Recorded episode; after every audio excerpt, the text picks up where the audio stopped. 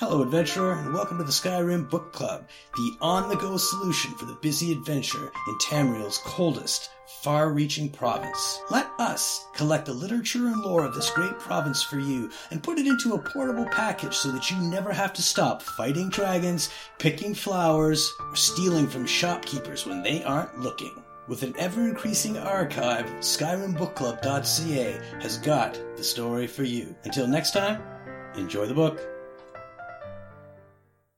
Changed Ones Story of how Boethiah refuted Trinimac.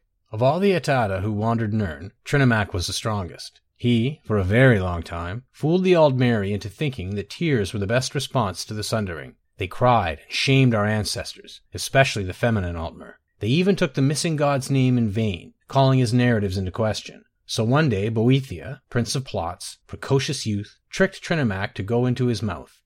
Boethiah talked like Trinimac for a while then, and gathered enough people to listen to him. Boethiah showed them the lies of the Et'ada, the Aedra, and told them Trinimac was the biggest liar of all, saying all this with Trinimac's voice. Boethiah told the mass before him the triangled truth. He showed them, with Mephala, the rules of Psijic endeavor. He taught them how to build houses and what items they needed to bury in the corners. He demonstrated the right way to wear their skin. He performed the way to walk to achieve an exodus. Then Boethiah relieved himself of Trinimac right there on the ground before them to prove all the things he said were the truth.